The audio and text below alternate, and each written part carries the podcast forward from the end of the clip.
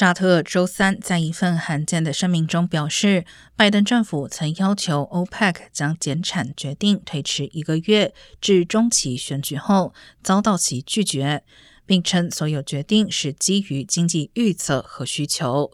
对于沙特的说法，五角大楼发言人科比称，美方向沙特提交了分析报告，并说明了减产有助俄罗斯获得收入，以及可能削弱制裁的效果。